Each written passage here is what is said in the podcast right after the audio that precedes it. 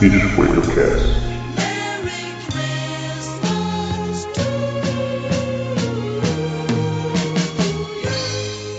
Fala galera, está começando mais um BiscoitoCast, o podcast Games com Biscoito, episódio 30. Enfim, acabou 2013. Fala galera, eu sou o Felipe, eu era Caliel, e que bom que esse ano acabou, assim eu posso jogar Dark Souls mais cedo, Dark Souls 2 mais cedo. Não atrasar, né? Se não atrasar. Eu sou o Paulo e que venha a nova geração. Eu sou o Daniel, 2014 vem aí com mais jogos pra fila. E jogar que é bom nada, só comprar.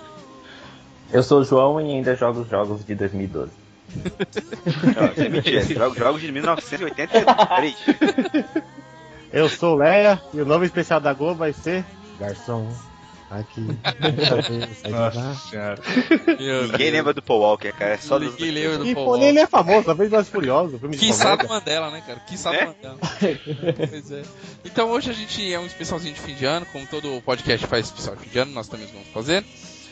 A gente vai contar um pouquinho da história do Games com Biscoito durante esse ano. E também a gente vai eleger o top 10 desta geração. Então a gente vai ter uma batalha bem grande aqui para se justificar o top 10 dessa geração que foi elegido por nós, né? Antes disso, só tem um recado para dar. A galera aqui do Games com Biscoito participou lá do PDC, o Ponto de Controle, lá do Marcos, do Juan e da Érica. Então quem quiser ouvir a gente lá no PDC falando um monte de bagunça sobre consumismo no mundo dos games, acessa lá Ponto de Controle podcast.com.br. é o cast número 17, mas ouve todos os outros que tá muito bacana. E fala que você veio do Game do Biscoito pra dar moral pra gente lá. Isso, fala que você veio do Game do Biscoito. Deixa um comentário lá e fala que você conheceu o site através do Game do Biscoito pra dar moral. É isso aí. Então, na verdade, a gente vai falar um pouquinho de como foi o ano do Games com Biscoito, aí junto com o que rolou nos games, né? Todo mundo empolgado aí, esperando a nova geração. Queria aproveitar só para recordar um pouquinho, para quem não conhece o site desde o começo, né? Quem tava no começo do site, quem tá agora. Então, o começo do site era eu, o João e o Heitor, o Heitônimo, né? O Heitor ainda é amigo da gente, mas sumiu do mapa. Eu falo com ele raramente, né?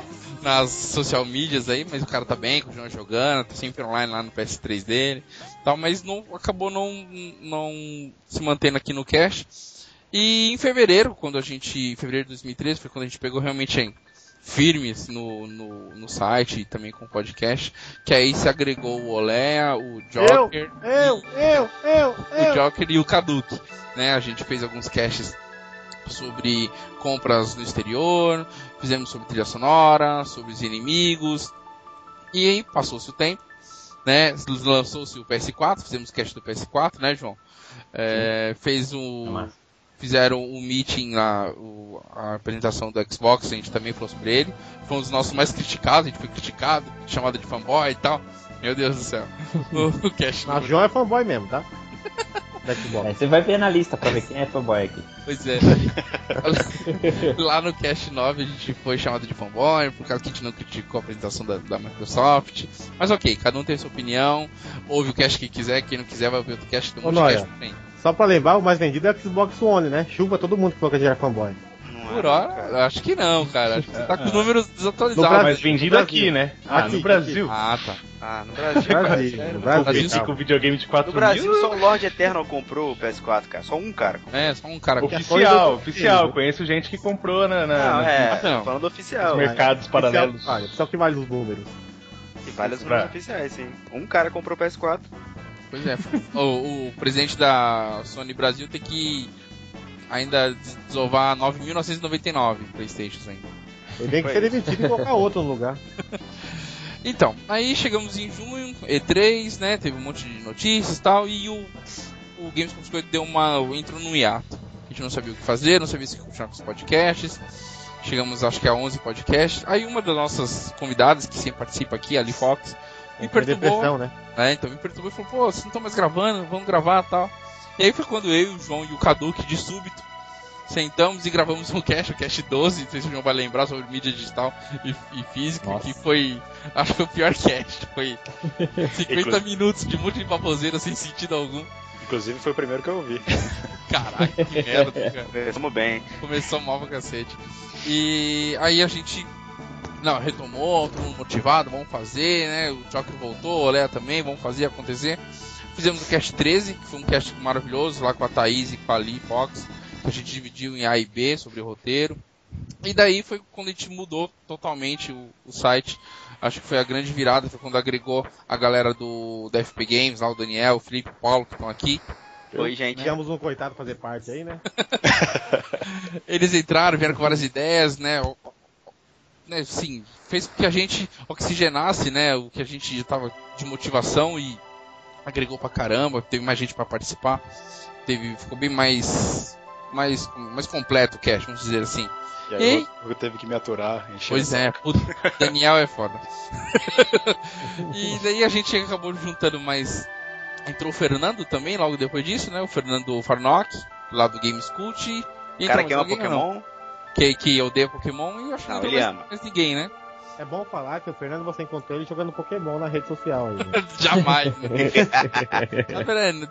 E essa galera toda, Daniel, que veio, né, falar com a gente da FP Games, foi através do Alvanista.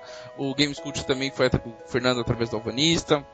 Então o Alvanista acabou sendo uma rede que ajudou bastante ao Games com Biscoito a agregar a galera aí, que agora é amigo e acaba ajudando no site, dividindo outras coisas, bate-papo, joga, tudo isso. E avançando no tempo, tô tentando resumir aqui, porque a gente tem muita coisa para falar do Top 10. Resumindo aqui, a gente teve vários convidados, quem não ouviu os outros casts pode voltar lá e ver o cast com o Caio Coraine. Tivemos um cast super importante com o Kiliano, foi o primeiro cast dele, o 17, lá o Café com Games. Foi bem bacana de ter esses convidados. Depois tivemos as meninas lá do Universo Indie, onde o Olé a hosteou. Qual é o nome dela? Thaís e a Amora. É um programa, viu? Olhando os números aí, tá? Verdade, bons números, hein, cara? Eu participei. Pois é, ele participou. Aí participamos, tivemos a galera também do Ponto de Controle, gravando com a gente gravando com eles. Caio Coraine, né? Caio Coraine, e agora, né, vocês ouviram aí com o Ludobardo no último cast, e o Kiliano e também o Marcos lá do PDC. Então o Games com Biscoito é isso, foi aquilo que a gente falou desde o começo, é um bate-papo entre amigos, né, a gente acaba entrando em várias discussões aqui, e é tudo bem interessante, às vezes é mais galhofa, para descontrair mesmo, às vezes a pauta é muito fria, e às vezes que nem a gente teve muitas pautas aí, como o Universo Indie, como o último sobre dissonância, lá atrás sobre as compras no mercado internacional, foi muito bacana, agregou muito a galera que gosta, né, de comprar lá fora, acabou tendo bastante dica pra galera. Eu queria que cada um aqui, se quiser acrescentar alguma coisa que eu deixei de falar sobre esse ano do Games com Biscoito. Pra mim foi maneiro porque além de eu começar a participar de podcast, que eu sempre gostei, eu e o Paulo, Daniel já se aventurou por alguns assim, na época do PSP e tal. Mas pra mim foi um aprendizado que a gente vai poder falar um pouco sobre jogos, né? Falar um pouco sobre jogos que eu experimento e postar lá na Retro Game que eu roubei do Rodrigo. Aí pra mim só... que você roubou. Tem sido aprendizado pra mim. Também foi bacana pra caramba. E até conhecer essa galera aí e já agregar meus dois amigos, Daniel e o Paulo, e agregar mais alguns amigos, né? E agora estão vocês, tem sido maneiro pra aprender, conhecer gente nova e botar pra frente, né, cara? Botar essa máquina pra rodar aí. Uma coisa que o Rodrigo esqueceu de mencionar, nesse ano de 2013 também, rolou o primeiro encontro de portáteis do Games com Biscoito. Rolou! É verdade, excelente. Que a galera se reuniu no Shopping Paulista lá, e aí a gente jogou bastante Pokémon, Monster Hunter e tudo mais. Quero ver fazer aqui no Rio. Verdade, bem lembrado, Daniel. Nosso primeiro encontro de portáteis, vamos tentar fazer mais, foi bem divertido. A galera não pôde ir, mas ficou todo mundo ansioso. Quando vai ser o próximo? Vamos marcar e tal. Foi bem legal. Foi bem legal. Eu acho que seria legal citar também uma coluna que a gente... que tinha no site e acabou sendo encerrada, pode ser que volte, se a galera pediu muito, é a Merchandise Art. Sim, verdade. Que o Léo fazia. Não vou gastar não, João, não pressiona não, tá?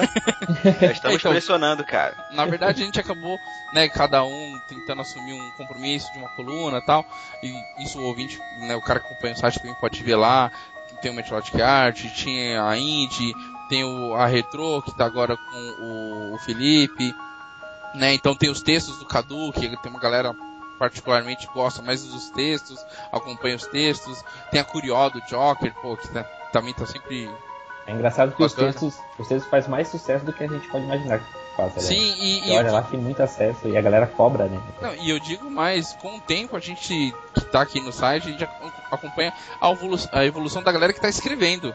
Sim. Você viu as primeiras colunas do Joker e vê essas três últimas, a evolução dele escrever, tá mais à vontade, né? Pô, tá bem bacana mesmo. O Caduque também com várias histórias lá. Pô, tá bem bacana. Alguém quer citar mais alguma coisa? A gente se agregou a vocês agora é todo mundo é Game com Biscoito. A gente faz status. Sim. Agora é tudo o DFP, a gente se juntou e acabou entrando literalmente no canal no canal do Game com Biscoito. Calma lá, entrando no canal. É, e sem aviso ainda. Não, foi avisado, né? Foi avisado e foi tratado com carinho. Entrou no biscoito. É, foi tudo com carinho, conversa. Estranho isso aí. Cheguei fazer parte, entrar não. Chegando atrasado, mas não menos importante, Rodrigo Joker. Aê, olha aí. Tá me ouvindo? Alto e claro, já estamos gravando, estamos ao vivo. Ei. Então, continuando aqui, ele que pega a história no meio do caminho. No meio do caminho. É, então, pra quem tá ouvindo agora o cast e não conhece a história do DFP Games, há um tempo atrás tinha uma série de vídeos no site que a gente publicava e a gente decidiu se juntar de vez com o grupo Games com Biscoito. É, nada de entrar no canal, só assim. E novidades vêm por aí. É só 2014 nos aguarde. Então foi isso. Aí. Acho que o Games com Biscoito agregou muito pra gente, né? Como pessoa aqui, a gente acabou conhecendo mais pessoas, conhecendo gente que, pelo menos no meu caso, que eu ouço muito podcast, gente que eu curto ouvir, o cara veio, dividiu com a gente um podcast, e todo mundo que veio... Isso foi sensacional. É, então, acho que foi uma das experiências mais legais que a gente teve. A participação do Ludobardo, do Caio Coraine, Kiliano. A própria Lee Fox tá sempre com a gente aí, ela só não assume que é da equipe, mas... Beijão pra ela. Queria dar um abraço, mandar outro abraço pro Lucas também, que participou do cast aí, então uns 2 casts atrás participou também. Superman, né? Daniel Saraiva, que também participou. Pô, todo mundo que a Lika, pô, a Lika que nunca mais gravou com a gente, mas porra, foi sempre. Tá sempre solícito, né? A gente pede as coisas, a galera ajuda. Né? A gente vai fazer uma campanha, né? Vamos tentar fazer uma campanha pra trazer a Lee Fox, é hashtag oficial Lee Fox. Assina Lee Fox. Boa. Hashtag assina Lee Fox. Demorou. Todo mundo lá no Alvanista. As que te postam podcast, coloca lá assina Lee Fox pra ela participar aqui 100% do nosso site e podcast, tá bom? Joker, queria que você falasse um pouquinho, já que você chegou agora, como é que foi esse ano pra você aqui no Games com Biscoito e desde o momento que você assumiu a coluna, essas coisas. Olha, foi uma revolução, vamos dizer assim. Eu sempre gostei muito de games e tudo mais, mas estava um pouco parado, fazia um tempo que eu não jogava e tudo. E com o envolvimento com games com biscoito, eu me animei de novo a buscar notícias, a jogar, comprar jogo novo. Eu estava até pensando nisso. Acho que talvez foi o ano que eu acabei jogando mais coisas, ou mais coisas legais. Foram jogos sensacionais que saíram esse ano. Aprendi um monte de coisa com a coluna, eu aprendo mais do que ensino, enfim, né, fazendo as pesquisas. Sim. E é muito legal. Quando eu posto um curial novo, eu já fico pensando do próximo mês, o que vai ser, e é muito bacana, muito legal. Isso é muito bacana, né? Isso acontece nos casts também, né? Quando a gente tem um assunto que a gente às vezes não tá muito informado do negócio, aí traz um convidado, traz uma discussão de um assunto... Você tá meio por fora às vezes, né? E acaba agregando muito, né? Quando mesmo participando, ou quando só ouve depois. É, e inclusive a dica de jogos, né? Que isso. Apesar de a gente sermos em 9, mais os convidados, raramente tem as mesmas pessoas jogando os mesmos jogos, exceto Pokémon, que tá quase todo mundo jogando. Mas né, a demanda de jogar jogo repetido, que a galera tá jogando o mesmo jogo, é muito pequena, então acaba sempre tendo uma dica ou outra de um jogo novo pra nós mesmos, não só pros ouvintes, mas também pra nós, assim, esse jogo é legal, esse jogo não é. Isso é muito bacana. Eu acho que isso que é o mais legal do que a gente faz, porque A gente faz na intenção de mostrar ou de fazer para os ouvintes ou para quem lê o site, acompanha e tudo mais, acaba sendo pra gente, né? Sim, sim. Por isso que é legal, porque a gente faz uma coisa que gosta. Então... a gente acaba acompanhando também o site. Então é isso. O ano do Games com Biscoito foi esse, em 2013. Esperamos que ele continue em 2014 como está, ou até melhor, por que não?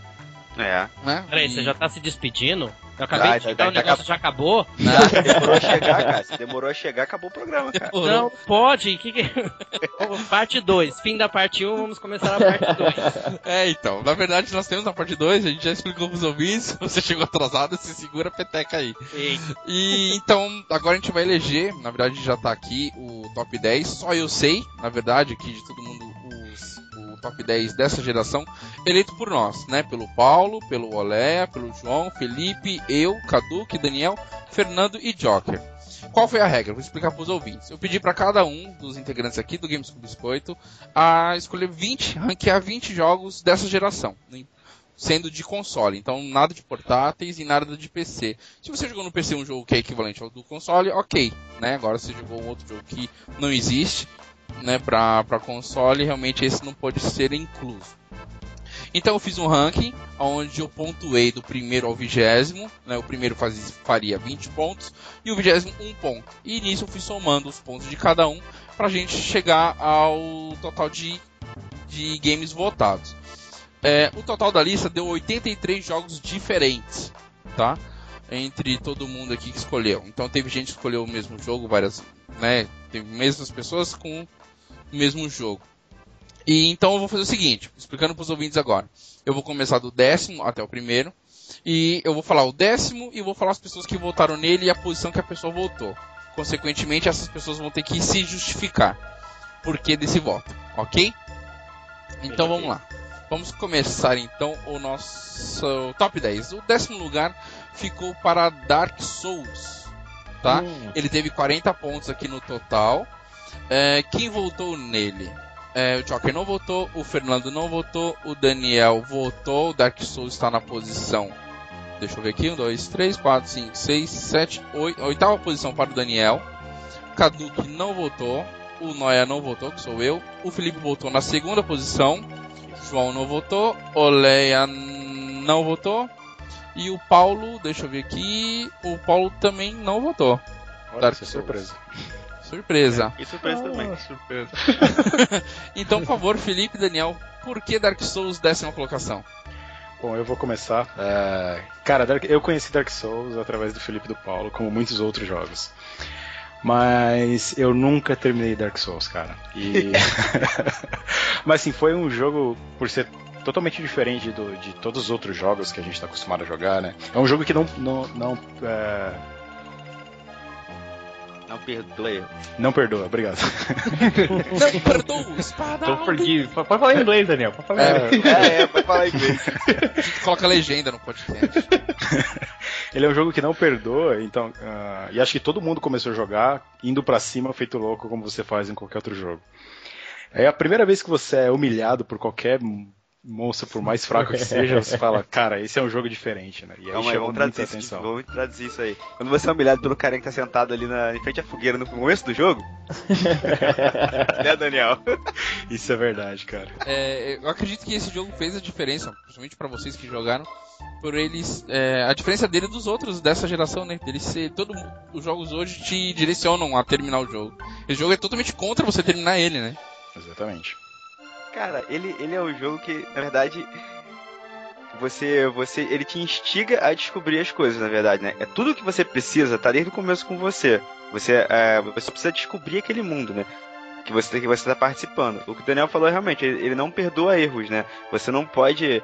Você tá num lugar que ele é perigoso, você não pode sair tentando ser um super-herói e peitar tudo. Você logo percebe que você não é tão forte quanto você imagina. Aí você tem que realmente descobrir aquele mundo, conhecer as coisas. Ele está tudo na sua mão, assim. O que eu acho mais maneiro que eu achei mais legal nesse jogo foi exatamente essa ideia de ele te deixar livre para você descobrir aquele mundo da maneira que você quisesse, por mais que tivesse caminho certo para você seguir.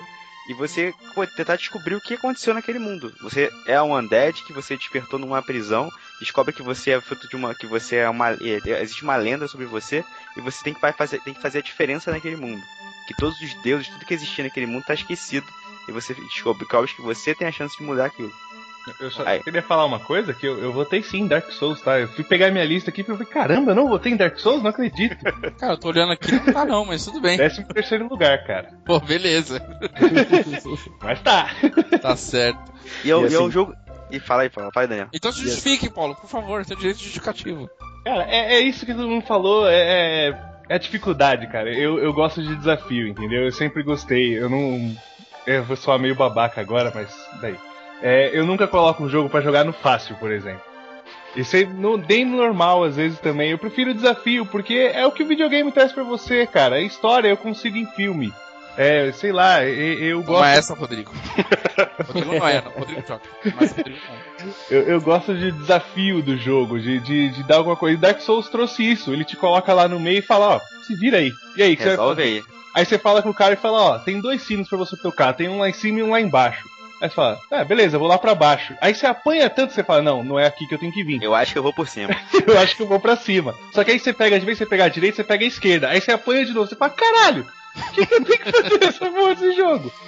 Entendeu? Então, e é isso, cara, porque o jogo, ele vai você vai evoluindo no jogo de uma maneira absurda, assim. E é muito foda. Eu curti pra caramba Dark Souls. E você é responsável por tudo. Você é responsável pela sua evolução, por tudo que você vai equipar, tudo você é responsável. Você tem que descobrir as magias, tudo tá à sua volta, você tem que descobrir aquilo tudo.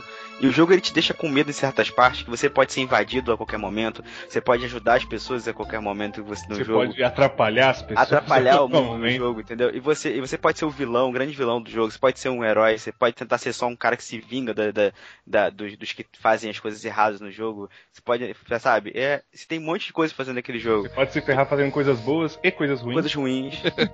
E não fazendo nada. Os dois finais que o jogo apresenta são o Paulo de dois finais, até se não me engano, ou um dos finais do jogo. Mas se você prestar atenção nos itens, ler todo o lore do jogo, tudo que o jogo conta, você vai entender o porquê daqueles finais e você vai falar, caraca, cara, é muito bem bolado, sabe? Ele não te conta a história, você tem que descobrir a história. Ela tá em tudo no jogo. Você tem que só correr atrás e descobrir. E o multiplayer desse jogo é uma coisa, eu acho assim, é quebrado às vezes, mas ele é muito, muito, muito maneiro.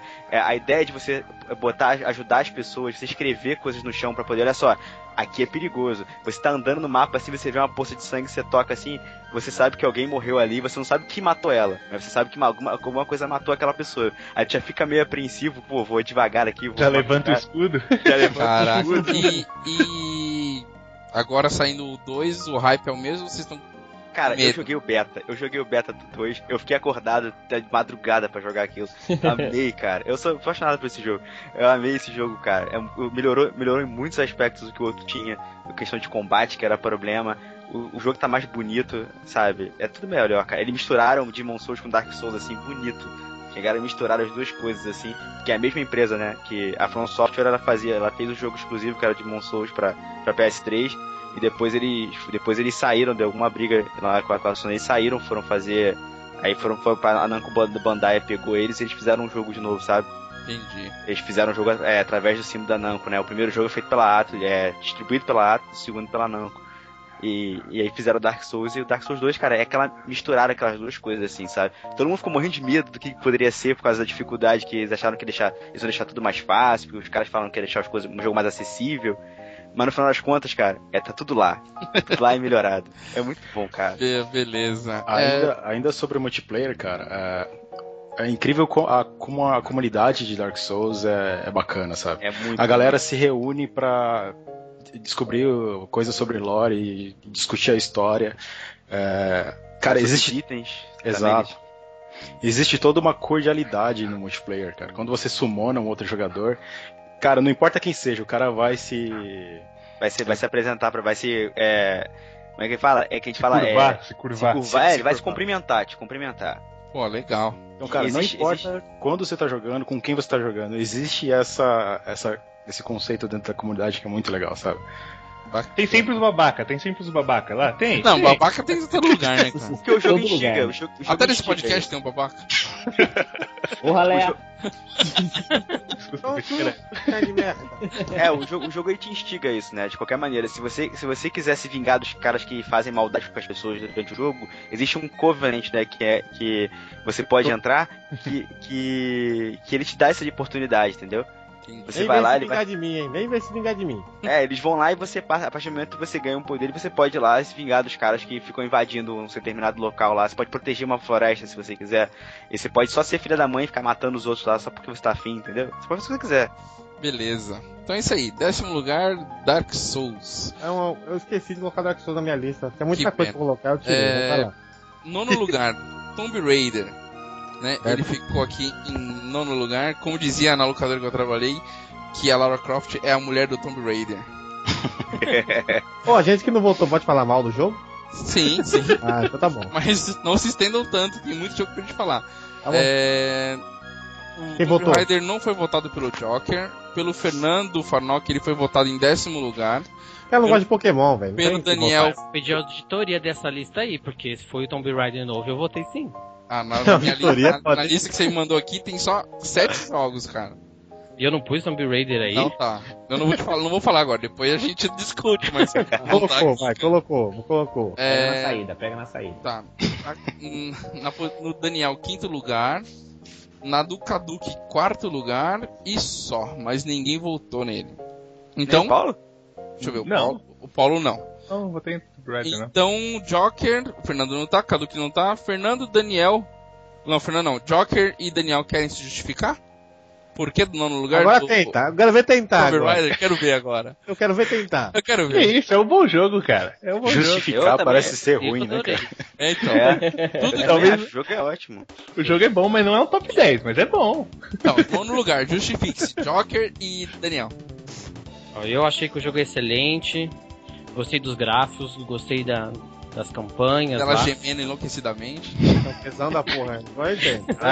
Joguei, passei. Sinto uma certa parcialidade, hein? Não platinei, mas fiz 100% do... Eu vou ficar quieto que eu não joguei. 100% do jogo eu fiz. Eu não platinei, mas eu zerei, fiz 100%, peguei todas as relíquias, todas as coisas escondidas. E eu gosto muito de jogo assim. E merece estar no top 10, mesmo você não colocando na sua lista. Ah, então, isso aí com certeza tem algum erro de percurso. Eu devo ter colocado e eu fui embora. Ou então eu, sei lá, na hora eu não lembrou. Sim. Eu lembro que depois eu apresentei alguma coisa. Mas de qualquer forma você tá se justificando, beleza. Daniel, você justifique-se porque eu não lugar do Tomb Raider no nosso top 10. Por que, Daniel? Por quê? Todo mundo agora, por quê? Cara, vocês vão tacar pedras em mim. Mas... Pode estar, fica tranquilo, com certeza. Esse é o primeiro jogo da série Tomb Raider que eu jogo. Ah, toma vergonha na sua cara lavada. Não, toma vergonha nada, não perdeu nada, cara. Eu também acho que não perdeu não, cara. Não. É um garoto, só, né? Você não vai comparar a Lara Croft escrota que era aquela do começo com essa que é bem mais humana. Felipe, você fala isso agora, bonitão. Porque o peitinho dela é durinho, o cabelo é bonitinho... Ah, mas era da hora, era bom. Há 15 anos atrás, você descascou uma na capa do Tomb Raider 1 que eu tô ligado. Era o que tinha, velho. Era o que tinha, meu irmão. Era o que tinha. Não vem com esse papinho, não. Cara, eu só gostava. Fala, não, deixa eu falar. Ah lá, tá vendo? Não. Olha só, cara. Eu nunca gostei de Tomb Raider, cara. Mas o peito dela você gostava, que eu tô ligado. Eu tava aqui, cara. Fala com isso. Nunca jogou nenhum. O jogo é ruim, cara. Eu comecei a jogar uma vez e... Era ruim, eu não do Egito, eu nem sei que jogo que era. Eu sei que eu não conseguia de jeito nenhum pular um buraco que tinha lá. E aquilo me irritou tanto que eu voltei no lugar que eu comprei e falei, moço, esse jogo tá com defeito, eu queria trocar. Peguei outro. eu joguei muito um e o 3. Eu joguei o primeiro. Joguei dois demais. Eu joguei o primeiro e o segundo. Mas vamos lá, Daniel, justifique-se. Então. Sobre os peitinhos, não apenas redondos, não apenas eram durinhos, como são redondos agora, né? Oh, que beleza, nada de triângulos. Apanha aquela menina naquele jogo. Eu falei, gente, chega no final do jogo, eu não sei como é que ela tá andando ainda. Eu nunca vi alguém apanhar que nem apanha naquele jogo. Ah, mas ela fica toda machona, né, depois, né? Vambora, vem embora, vem pra cá, me enfrenta, não sei o que. Fica muito abusada. Já assistiu Luta Livre do... Eu acho que o Léo tinha que justificar o porquê que ele não gosta do jogo. Porque aquele nem jogou tanto. Zerei, como não joguei? Quer que eu te conto cena por cena do jogo? É. Quem tem que justificar é o Daniel, cacete. Quando o Daniel conseguir justificar por que ele colocou no top 10, quem sabe, né? A gente deixa outra pessoa falar mal. Ou mais mal, né? A gente já falou. Mas então, eu gostei do jogo justamente pela Lara ser mais humana, né, cara? Eu, apesar de não ter jogado os antigos, eu vi muita coisa sobre o jogo. E, cara, eu gostei dessa nova Lara. Acho que o jogo é um jogo bacana.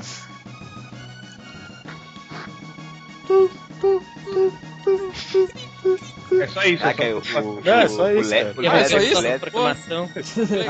olha só, a história pelo jogo eu acompanhei.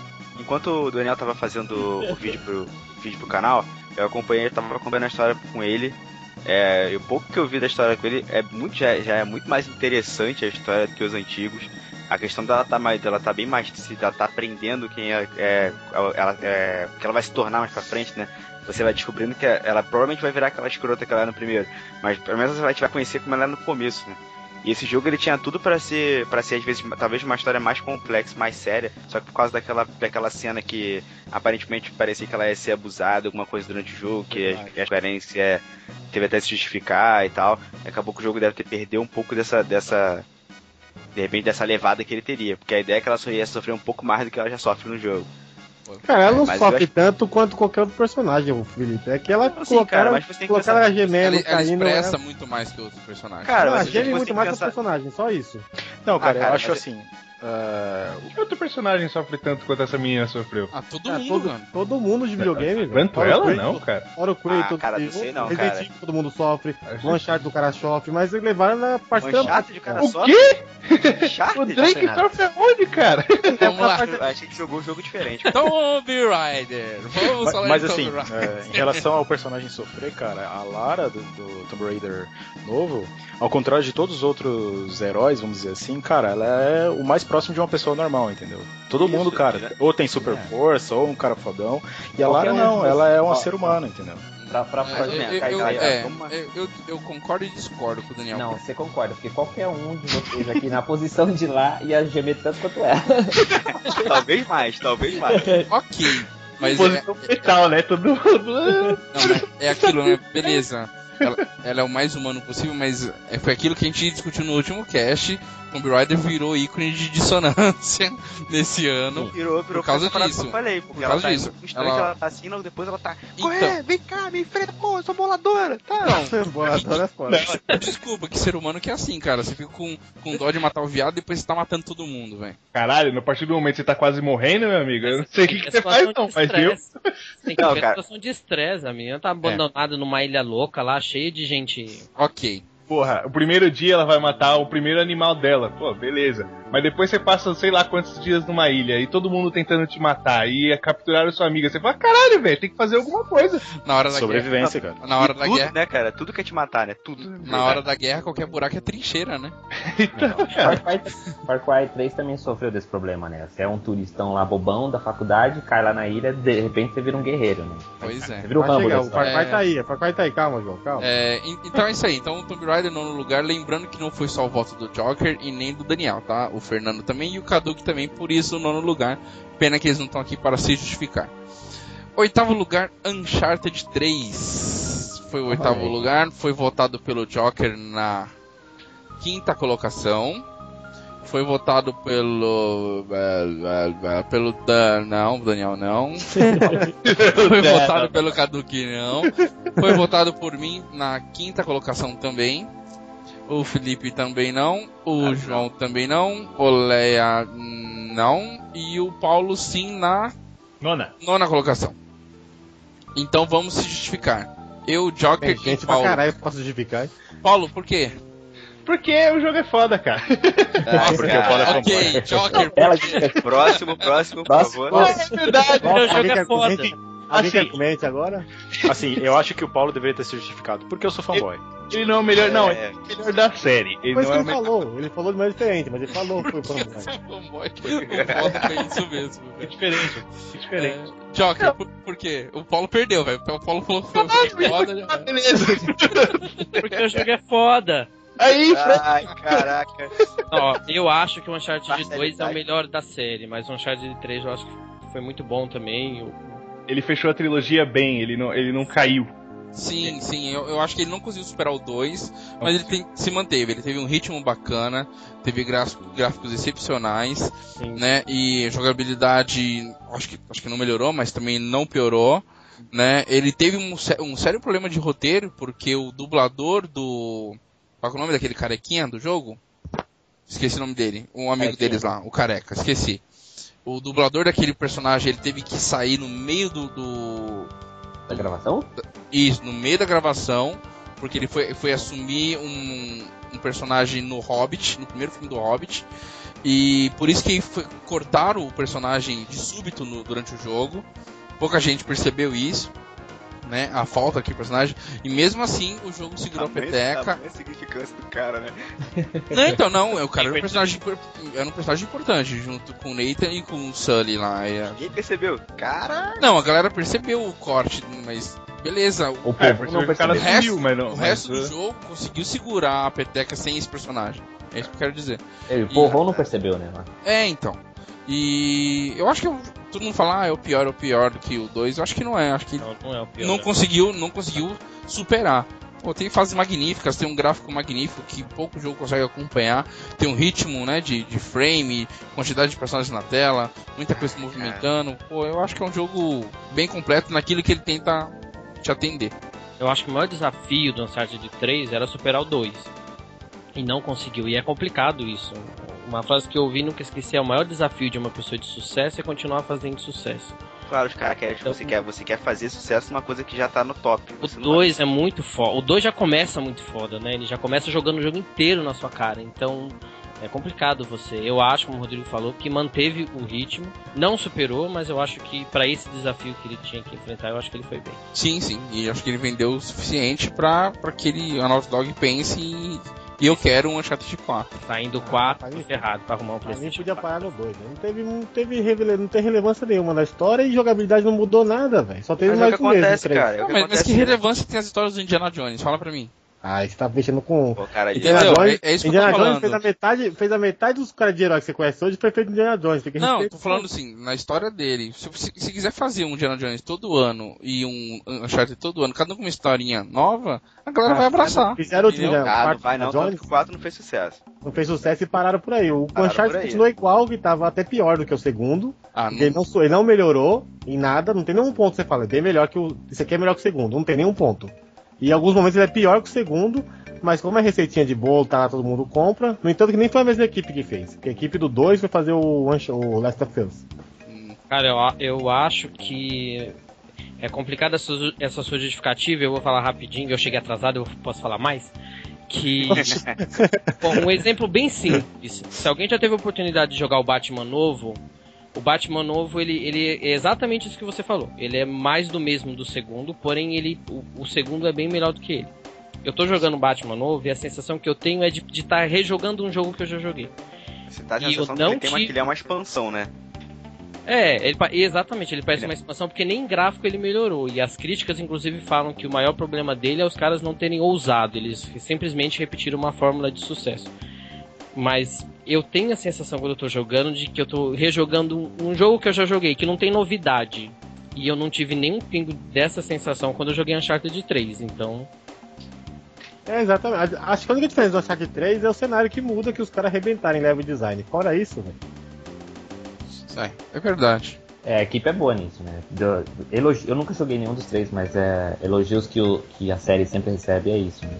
O level design é fantástico, mas fora a jogabilidade, enredo e o diabo que tem, é igual aos outros, né? É igual ao segundo e pior, se duvidar.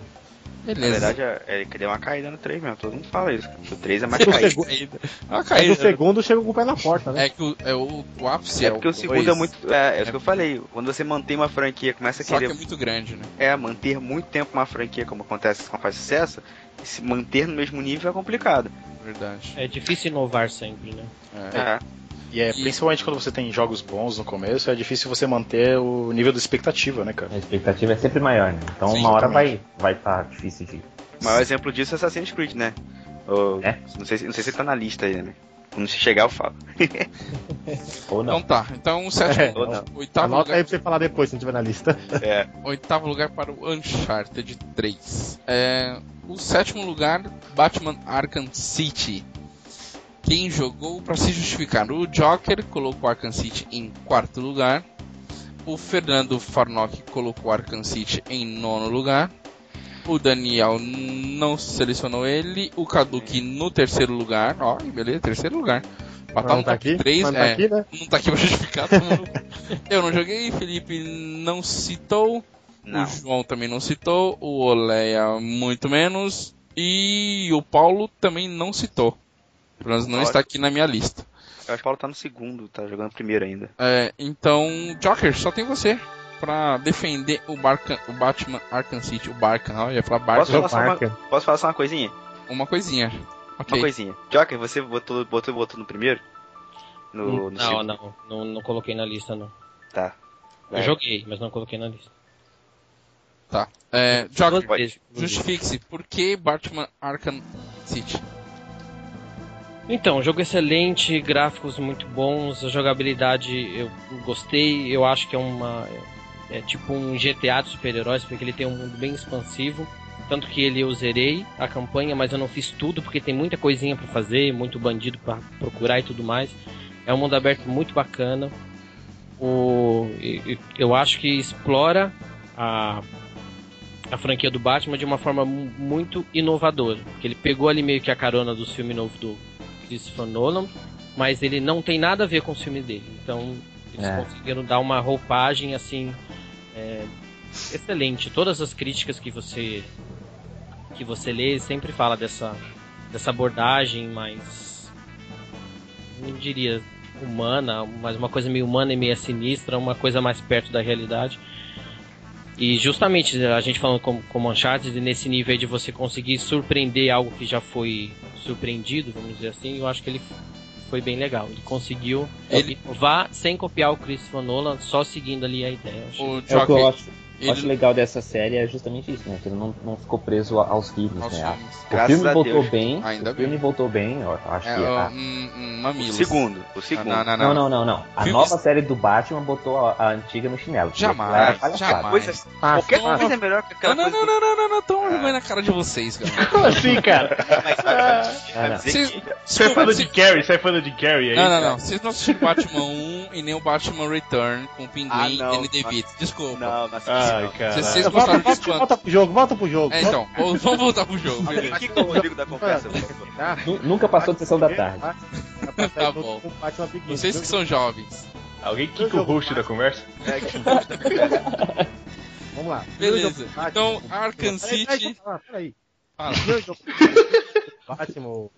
Batman Arkham Asylum era pra sair junto com o filme, aí os caras bancaram, não sair, pô, não tá pronto ainda, ele vai mandar depois. Acho que é que os caras ganharam autonomia pra não deixar o jogo igual ao filme, né? E ele virou referência em muita coisa, né? O modo de combate dele é referência hoje. O melhor modo de combate. O problema é que ninguém fez direito, né? Tudo bem. Caraca, o Felipe é foda. Revoltado. Mas é, cara. Mas é verdade, cara. O Paulo tá acostumado a jogar esse tipo de jogo de mais de combate. O Paulo mesmo fala, não é, pô? O Batman combate não tem pra ninguém, cara. Ó, Batman combate? Ó, Batman combate. É um novo jogo que vai vir. Nem comparando com Sleeping Dogs, Paulo?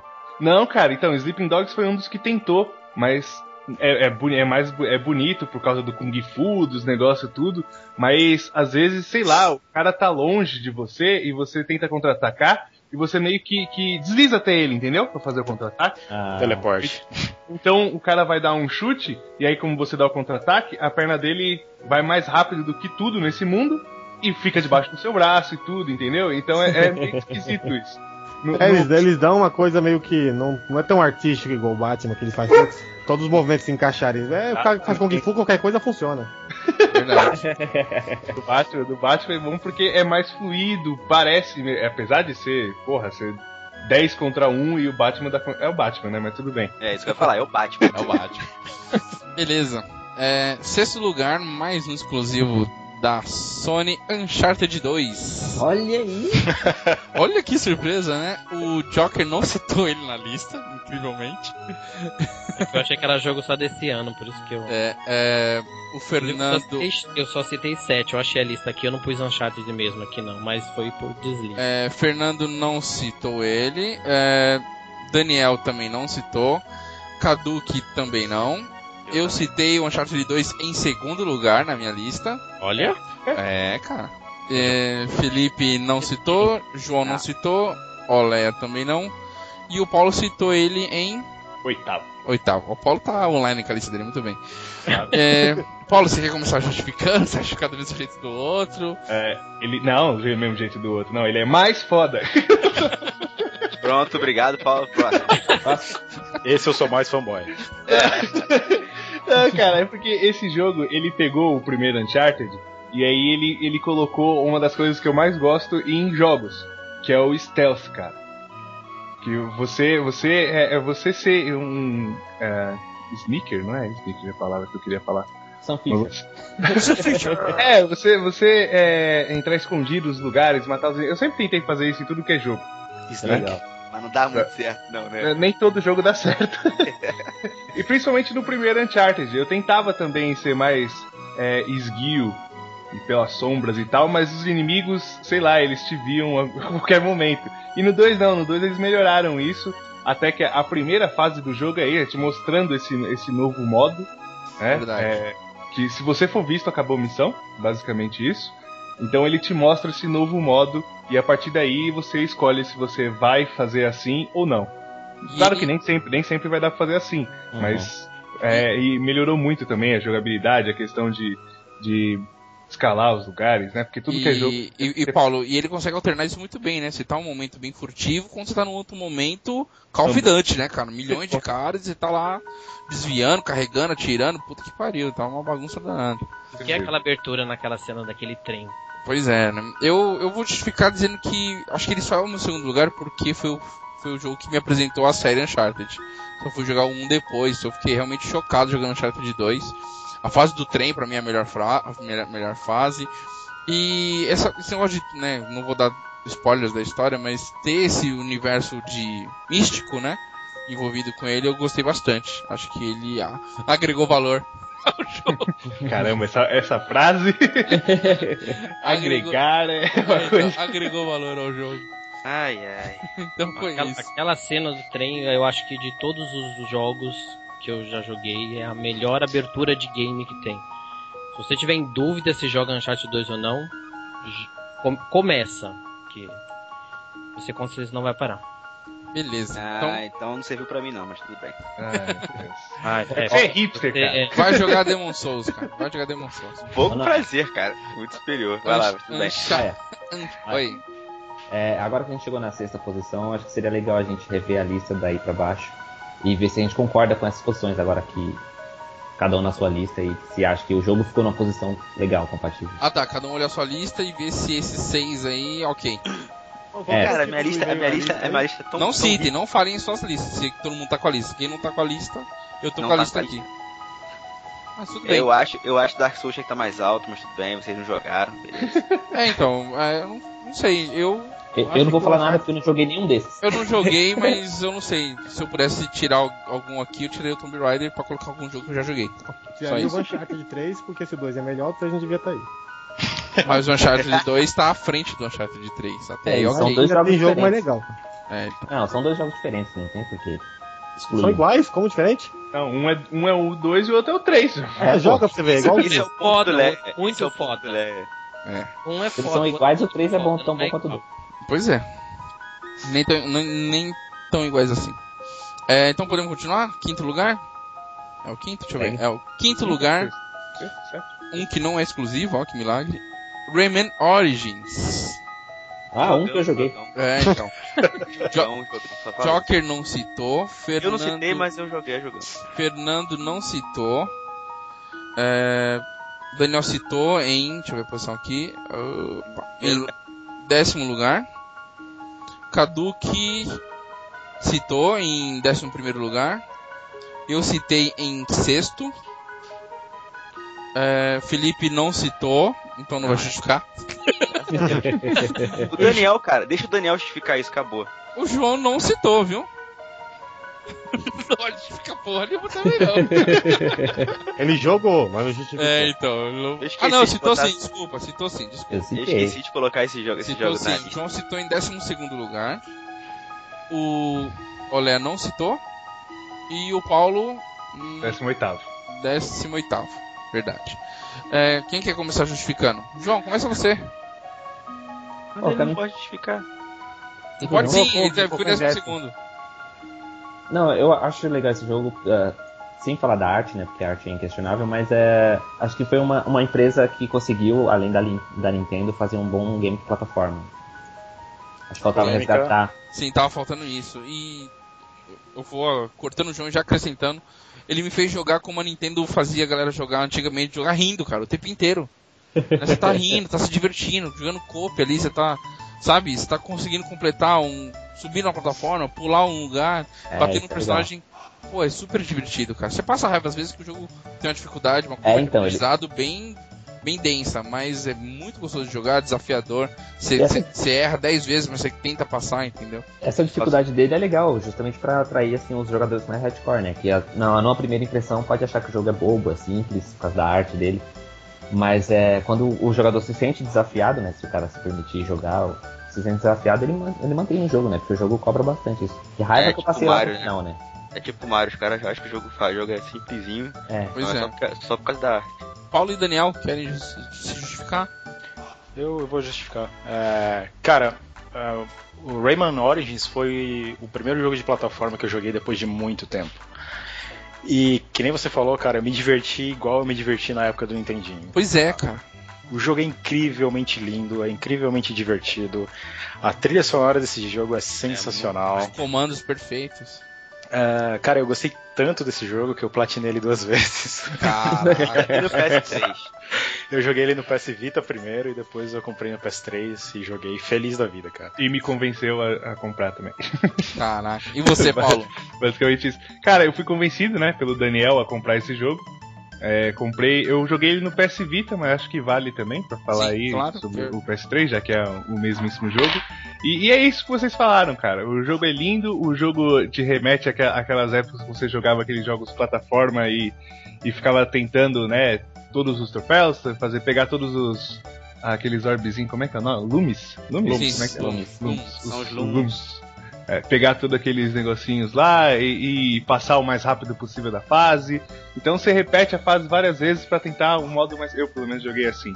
Pra tentar um modo... pra platinar, né? Platinar, basicamente, o jogo. Conseguir tudo do jogo. Pô, legal. Então é isso aí. Nosso 5º lugar, Top 5, Rayman Origins. Que beleza. Nosso 4º lugar. Quem quer chutar o 4º lugar? Algum jogo de Xbox. Vai que é bom. Algum jogo de Xbox. Não é jogo de Xbox. GTA V. O João tá sabendo, não sei qual, mas eu não falei nada pra ele. GTA V é o nosso primeiro lugar. Acesso privilegiado à lista aí. Não teve acesso. GTA V. 13ª posição, Daniel. Primeira posição, ele vai ter que justificar isso fodamente. O melhor jogo da Daniel botou em primeira posição? Primeira posição dessa geração. Que isso? Essa geração. Calma lá. Essa geração. Estralando os dedos pra aquele tipo. Eu tenho justificativa. Tá. Cadu que foi o 2º melhor jogo dessa geração. Eu não votei, Felipe não votou, João não votou, Olé muito menos. E o Paulo também na 2ª posição. Cacete de agulha. Esse jogo ele vai estar na minha lista do ano que vem, só. Em primeiro lugar. Desculpa, o Paulo, mas eu vou pedir primeiro pro Daniel se justificar, cara. Não, claro. O cara colocou em primeiro, tem que ser o primeiro. Por favor, cara, uma coisa bem plausível. Por favor. Não, cara, a justificativa é bem simples. Eu jogo muito mais em portáteis do que em consoles de mesa e no computador. Então, se os portáteis fossem inclusos, eu teria muito mais jogos e talvez não seria o primeiro da lista. Eu também. Segundo, cara, GTA V foi um jogo muito foda, cara. Eu não me divertia assim jogando GTA desde Vice City. Cara, a história é muito boa, a jogabilidade é legal, a cidade é viva, tem detalhes simples, cara, que você não se parar pra prestar atenção, você fala, cara, como os caras investiram tempo pra colocar isso aqui, e o quanto não deve ter escondido no mundo que você não vai perceber nunca, sabe? Então, assim, são esses detalhes que fazem o jogo sensacional, cara. No final, pra que ele não fique, coitado, sofrendo sozinho, cada um vai falar, eu vou falar o primeiro de cada um, tá? Aí cada um vai ter que justificar o primeiro de cada lista, porque o Daniel não fica sofrendo nessa. O meu não precisa justificar, mas tá valendo. É... Mas ok. Paulo, você quer agregar algum valor a essa voz? Pô, como se eu agregasse valor, né? Mano, GTA V é um jogo que eu já zerei, tô jogando multiplayer, e se eu jogar, começar a jogar, continuar jogando alguma coisinha do modo principal, do modo história, provavelmente ainda vou achar alguma coisa na rua pra falar, entendeu? Porque esse jogo, ele tem muita coisa escondida. E eu fico pensando, caramba, os caras investiram, devem ter investido tanto em colocar alguma outra coisinha aqui, né? Porque tem que dublar, tem que, sei lá, encenar, tem que fazer um monte de coisa. E que eu não vi, um monte de gente talvez também não tenha visto. Sim. Entendeu? Sim. Porque é um mundo gigantesco, cara. E agora eles inseriram... Né? Muito detalhe. Eles inseriram também esse negócio de você tem caminhos agora, tá? Então você pode... assaltar um banco de um modo furtivo ou de um modo tapa na cara, entendeu? Pé na porta e tapa na cara. Então, eu fiz esses modos. Eu voltei, falei, caramba, eu quero saber como é que é assaltar esse banco aqui do modo furtivo. Uhum. Foi do modo tapa na cara. Eu não sei, mas eu fiz dos dois modos pra ver como é que ia acontecer. Eu tive até vontade de começar o jogo de novo pra ver como é que ia seguir a história dali pra frente, entendeu? Porque eu só repeti a missão. Mas a história continua a mesma. Ele fala, se você repetir missão, a história não vai mudar, né? E fora que o final, tem 3 finais diferentes pra você. Então, esse GTA foi, assim, o melhor GTA de todos que eu joguei. E só não é o melhor jogo do ano dessa geração pra mim. Porque teve um outro que... Bom, depois você falou aí que eu vou poder me justificar. Caraca, cara, na boa, tá bom. Assim, cara, o que eu acho... O Felipe fica indignado, cara. Você não jogou, não, tem coisa que eu fico... Pô, cara, beleza, eu posso não ter jogado, mas da história eu sei, do jogo eu sei. Foi falar que o jogo teve uma história... Mas você não viveu a experiência, Felipe. Você não viveu a experiência. Cara, GTA é um jogo... Você vê no YouTube, não é viver a experiência. GTA pra mim é um jogo boring, eu joguei os outros GTA e pra mim é um jogo boring que não me entrega nada, cara. Então, Felipe... É minha opinião, cara. Jogo de mundo aberto é um jogo onde eu fico jogando e eu acho saco. Você joga Awesome Nights, cara. Porra. Awesome Nights jogo. E daí? Calma lá, GTA. Mas assim, cara, o que eu acho legal de GTA, que nem o Paulo falou, realmente, pra mim, eu não joguei todos os jogos da série GTA, joguei apenas alguns. Mas, cara, pra mim esse é com certeza o melhor de todos. Não só porque o mundo é maior, não só porque ele é muito mais detalhado. Mas, cara, tem coisas, assim, bizarras que acontecem no mundo de GTA, cara, que acho que seria impossível acontecer em outros jogos, justamente por essa quantidade de detalhes que os caras investem em tempo, sabe? Outro dia eu tava jogando, eu tava andando de carro, e aí veio uma viatura, cara, a primeira reação foi, tô sendo perseguido. Só que não era pra mim, era um outro cara, um outro cidadão que tava sendo perseguido na rua. E tipo, cara, os caras causaram um acidente no cruzamento que eu tava parado, e aí causou uma ozônia e os caras começaram a vir atrás de mim do nada, sabe? O multiplayer também é muito bom, sabe? Eu tava jogando com o Paulo esses dias e, cara, acontecem coisas muito bizarras, sabe? E é muito engraçado. Legal. O terceiro colocado vai ter muita gente pra justificar, então eu vou pedir que as justificativas sejam mais breves, tá? Terceiro colocado, pelo incrível que pareça, eu fiquei surpreso pelo terceiro lugar. Far Cry 3. Teve um jogo que eu joguei. Um jogo melhor que GTA V. Far Cry 3. Você surpreendeu por quê? Você achou que tinha em campo? Não sei, pra mim eu não teria que estar na lista. Mas beleza, eu não joguei ainda. Ah, louco. Por isso que não teria na lista. Faz sentido. Mas vamos lá. Joker colocou ele em segundo lugar. O Fernando Farnock colocou em primeiro, o melhor pra ele dessa geração. Louco. Daniel colocou em segundo lugar, ou seja, o segundo melhor dessa geração. O Cadu, que não colocou, eu não coloquei. O Felipe, muito menos. Nossa, a lista do Felipe e a do João são totalmente atípicas. A gente tá em outro podcast, não nesse. A minha tá mesmo. Primeiro jogo meu que tá aí. O João tá aqui na 7ª colocação. O Oleia está na... Nossa, Oleia. Está na 17ª colocação. Mas tá aí. E o Paulo não está na lista. Eu não joguei. Então, Oléa, João e Daniel e Joker, justifiquem-se. Cara, aí mostra o exemplo de como o cara começa do nada, igual a Lara Croft. Você sente a evolução do personagem sem precisar ficar gemendo. Não. O cara é... Você não jogou. O cara é o personagem do Big Brother. Não, eu vou imaginar o vamos ler lá o Kleber Bambam. Kleber Bambam do Brother virou Stallone Cobra no final do bagulho.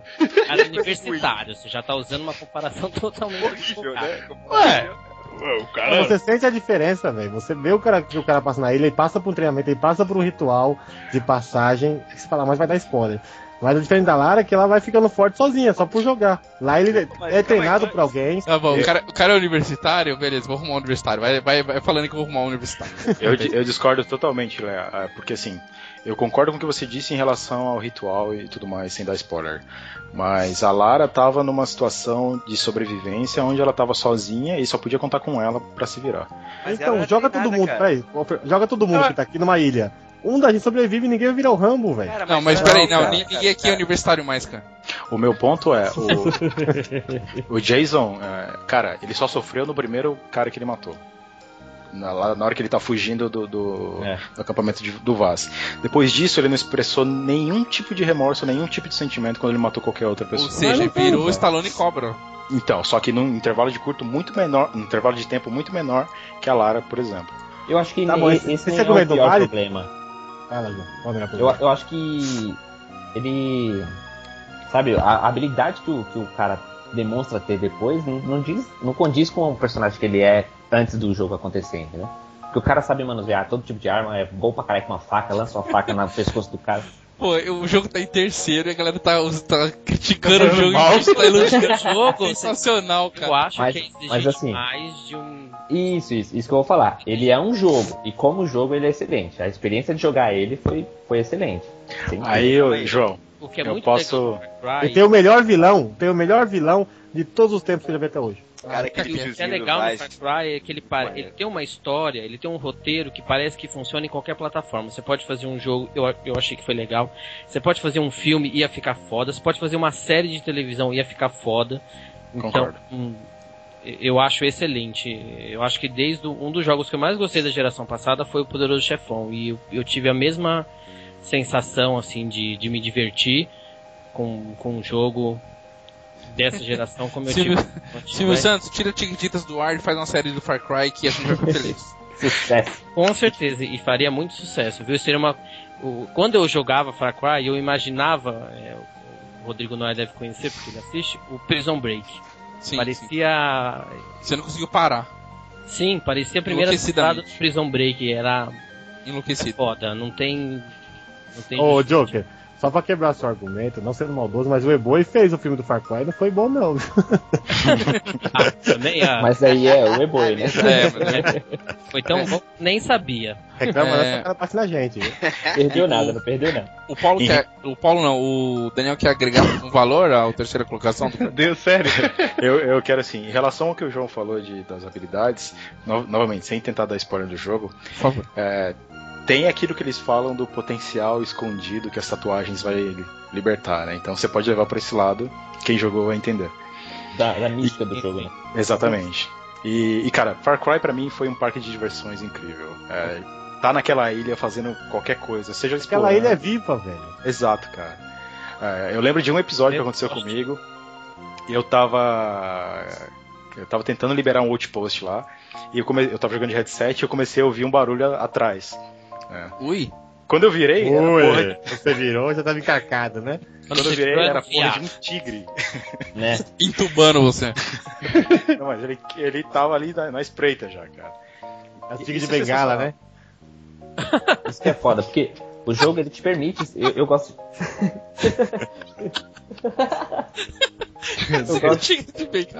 Foi uma merda, mas foi engraçado.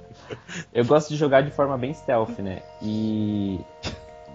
E o jogo permite isso, né? Você pode ir de peito aberto, atirando em todo mundo, ou você pode ir eliminando os inimigos aos poucos e liberando todo o caminho. E o jogo permite isso à vontade. Eu me joguei ele 90% dessa forma, entendeu? Eu não prestei atenção. São Paulo jogou esse jogo? Não. Você que gosta, falou que gosta de modo furtivo, joga Far Cry, porque é muito... Você tem que tomar lá os acampamentos e tem algumas missões que você... A grande maioria que você tem que cumprir, você cumpre melhor se você joga no modo furtivo. Se você consegue não ser detectado, isso é muito legal. Joga que você vai... No final do jogo, você pode... Você opta em fazer duas coisas lá, uma ou outra... Se você interagir, se você jogou o jogo, entendeu tudo o que aconteceu, tudo bonitinho, você fica pensando na hora de fazer a decisão, você não perde de qualquer jeito. Sim. Certo. E é uma decisão muito foda, inclusive. Você tem a decisão, você... e agora? Faço, não faço? Você pensa tudo que você passou no jogo, tudo que aconteceu na sua vida, porque mostra o flashback na vida do personagem, você, e agora? Faço ou não faço? E agora? Beleza. É foda, é um jogo... Foda. Antes da gente falar o primeiro e o segundo colocado, eu só dar um parâmetro pra vocês aqui. Do Rayman, quinto colocado, ao Dark Souls, a diferença foram de 9 pontos entre o quinto ao décimo. Caraca. GTA fez 66 pontos, o nosso Ibope aqui. Far Cry fez 75 pontos. Agora os dois primeiros, a diferença foi de 1 ponto. Caraca! O segundo colocado fez 108 pontos e o primeiro fez 109 pontos. Caraca. Vamos lá. O segundo mas qual é a média de erro do Vox Populi aí? 2 pra menos, né, cara? O segundo lugar, antes de eu... Eu sei qual que é. Não falem ainda, eu só vou falar a posição que cada um votou. O Joker colocou ele em terceiro lugar. O Fernando Farnock colocou ele em sexto lugar. Daniel colocou em terceiro. O Cadu que não votou. O Noia não votou. O Felipe votou em quarto lugar. Nossa, o Felipe vai falar positivamente de um jogo. Não acredito. Ou não. Parei de Dark Souls, pô. O João não votou. O Olé votou em primeiro. E o Paulo votou em primeiro. Meu Deus. E esse jogo é The Walking Dead. Esse jogo é maravilhoso. Esse sim é um jogo bom. Uma história boa. Eu vou justificar com uma coisa só. Não, só pra começar. Uma pergunta aqui. Acabou. Exatamente. Quem aqui chorou jogando esse jogo? Cara, eu não chorei. Eu virei uma... Eu sou o coração peludo, pode falar. Eu virei uma criança nesse jogo. Eu não joguei, mas eu queria indagar o Felipe, porque assim, eu conheço o Felipe desde fevereiro, desde setembro, e toda vez que eu falo de algum jogo, ele fala assim: você quer assistir? Você quer assistir? Ou você quer jogar? Você quer assistir? Cadê seu Deus agora? Jogar? Cadê seu Deus agora? Quer assistir? Quer que eu justifique? Começa logo. Aí no último cast que a gente gravou juntos, o Felipe vai se recordar muito bem, eu falei sobre Beyond e coloquei o Felipe na parede sobre história / jogo, né? E Felipe, você tem direito à réplica agora, por favor. Beleza. The Walking Dead é uma série que todo mundo conhece, tem um quadrinho que eu curto demais. A série ficou muito depois da segunda temporada. Depois, se você não assistiu, você não leu o quadrinho, você pode assistir a série que você vai achar ótimo, tá? Se você ler o quadrinho, você vai questionar algumas coisas como eu e o Paulo a gente costuma questionar. Mas são mídias diferentes, não dá pra questionar, né? É adaptação, eu acho que é besteira questionar. Tem que assistir como se fosse a mesma história contada de forma diferente. Walking Dead, o jogo. Calma. The Walking Dead, o jogo, o Paulo e o Daniel comparam o primeiro e jogaram o jogo.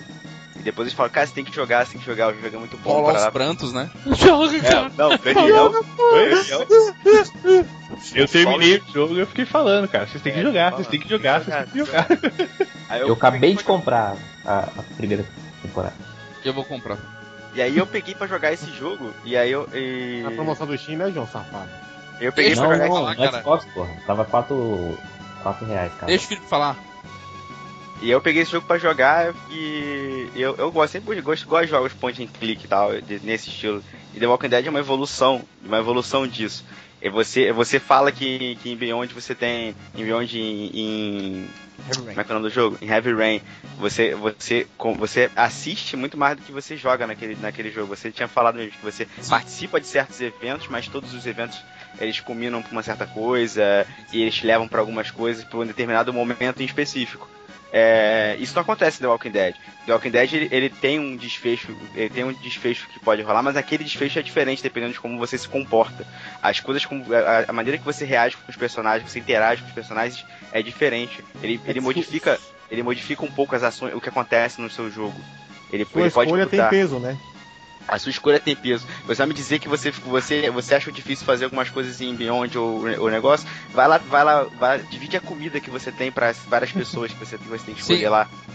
Então, mas aí que tá, foi aquilo que eu falei pra você aquele dia. A dificuldade desse tipo de jogo não é você ser habilidoso, é a sua mente, né, cara? O que tá te afetando psicologicamente e sentimentalmente. Você participa mais ativamente da história, você tá sempre participando da história. Tudo você decide, tudo você responde, tudo você tem que fazer alguma coisa. Você não fica solto em alguma parte, você tá sempre preso àquilo. Você jogar o jogo 100% atenção, você tem que estar focado e entrar naquele mundinho o tempo todo. Senão você não consegue interagir com o jogo da maneira real. Você não vai sentir, você não vai ficar apaixonado pela Clementine como a gente ficou. Todo mundo aqui gosta dela, sabe? Ela é aquela personagemzinha que você sente vontade de proteger o tempo todo. Você conversa, interage. Eu não conseguia mentir pra ela, sabe? Eu sentava na volta. Então, não o tempo todo. Tem uma hora que eu queria mentir pra ela, eu não conseguia ficar com raiva. Cara, eu tava rolando. Isso. Só pra complementar o que o Felipe disse, cara.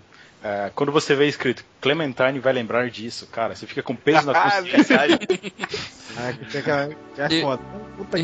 Eu queria perguntar pro Joker, que acho que pra ele deve ter sido uma coisa bem mais chocante que pra gente, porque a gente tem aquele histórico de jogar point and click lá, sei lá, Full Throttle, sei lá, Prison of Ice, que você tem uma vez e tal, jogos com roteiro bem envolvente. Eu queria perguntar pro Joker o impacto pra ele, como é que foi? Porque ele manja muito de cinema, a gente, todo mundo já sabe que ele é cinéfilo, tem milhares de séries, mas o jogo em si, como que foi pra você, Joker?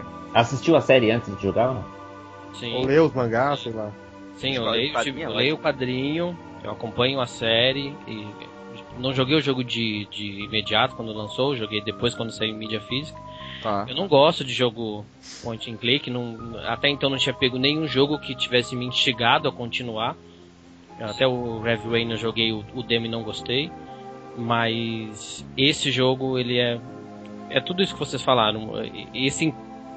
Ele acaba não te dando um impacto do point and click, porque ele te envolve tudo que faz parte do jogo te envolve, a história te envolve, a jogabilidade envolve, o point and click, tudo que roda o jogo é como se fosse uma coisa só. Você não consegue avaliar uma coisa separada. A história é legal, mas o point and click é assim. Não, sempre que E vocês podem reparar que sempre que alguém fala do jogo, ele sempre vai falar de tudo, que o jogo é muito foda com todo o impacto que ele causa. Sim, essa modificação na história, por aquilo que você decide, você pode transformar a pessoa boazinha em vilão, dependendo do que você escolhe, ou vice-versa. E por conhecer a história do jogo, ele se torna muito... Aliás, a história dos quadrinhos e tudo, ele é muito foda por conta do impacto que ele causa como história mesmo, né? Conforme você vai jogando, o que vai acontecendo. E você termina um, já quer jogar o outro. Exatamente. Eu joguei na row, assim, fui direto. Fui jogando os capítulos, falando com eles. Passei de tal, o que vocês decidiram, não sei o que. A gente foi passando toda a história. Eu me importava com os personagens, eu queria fazer amizade com uns, odiei outros. Só que eu não consigo ser mal no jogo. Então, nas decisões, sempre eu ponderava. O Daniel tomou uma decisão que a gente nunca imaginou que o cara ia tomar, sabe? Porque ele ficou com raiva de um personagem, assim, demais. Sabe? Isso Você passa raiva, você age por impulso. É um jogo que você acaba agindo por impulso às vezes também. Essa decisão que o Felipe tá falando foi uma dessas por impulso, cara. Novamente, sem dar spoilers no jogo. Mas, cara, todos os personagens têm profundidade, cara. E as ações deles te afetam de uma forma. E esse personagem específico, ele fez várias coisas que me deixou puto com ele, cara. Nossa, nem fala. E por causa disso eu tomei essa decisão. Tem uma hora lá que eu não tomei a decisão. Eu fiquei, e agora, o que eu faço? Eu não respondi, o cara fez sozinho. Tem isso, né? Não é um jogo que você pode ficar pensando muito, né? Você tem que pensar rápido, né?